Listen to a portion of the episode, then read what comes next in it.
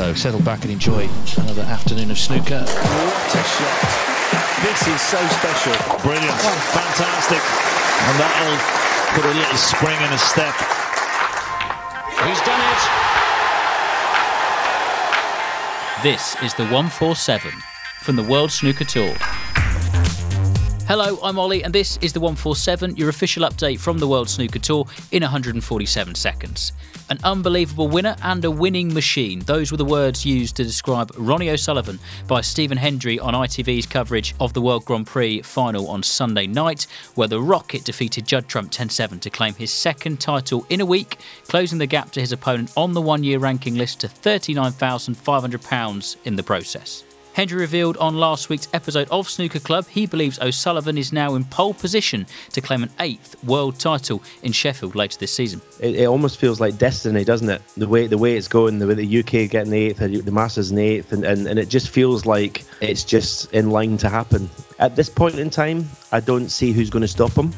After his win on Sunday, O'Sullivan was asked about the news that the WST will be heading out to Saudi Arabia in March for the first time ever to stage an invitational snooker event, one which the seven time world champ is very much looking forward to. The Saudis can do what they like, you know, they sort of, you know, they're a powerful, powerful outfit. So, yeah, I think it'd be good. I think, um, yeah, it'd be great to get out there and play. You know, every other sport seems to be doing stuff in Saudi, so it'd be great to get out there, you know. Qualifying for the World Open and the Bet Victor Welsh Open is taking place this week in Barnsley. Coverage of that continues on Discovery Plus.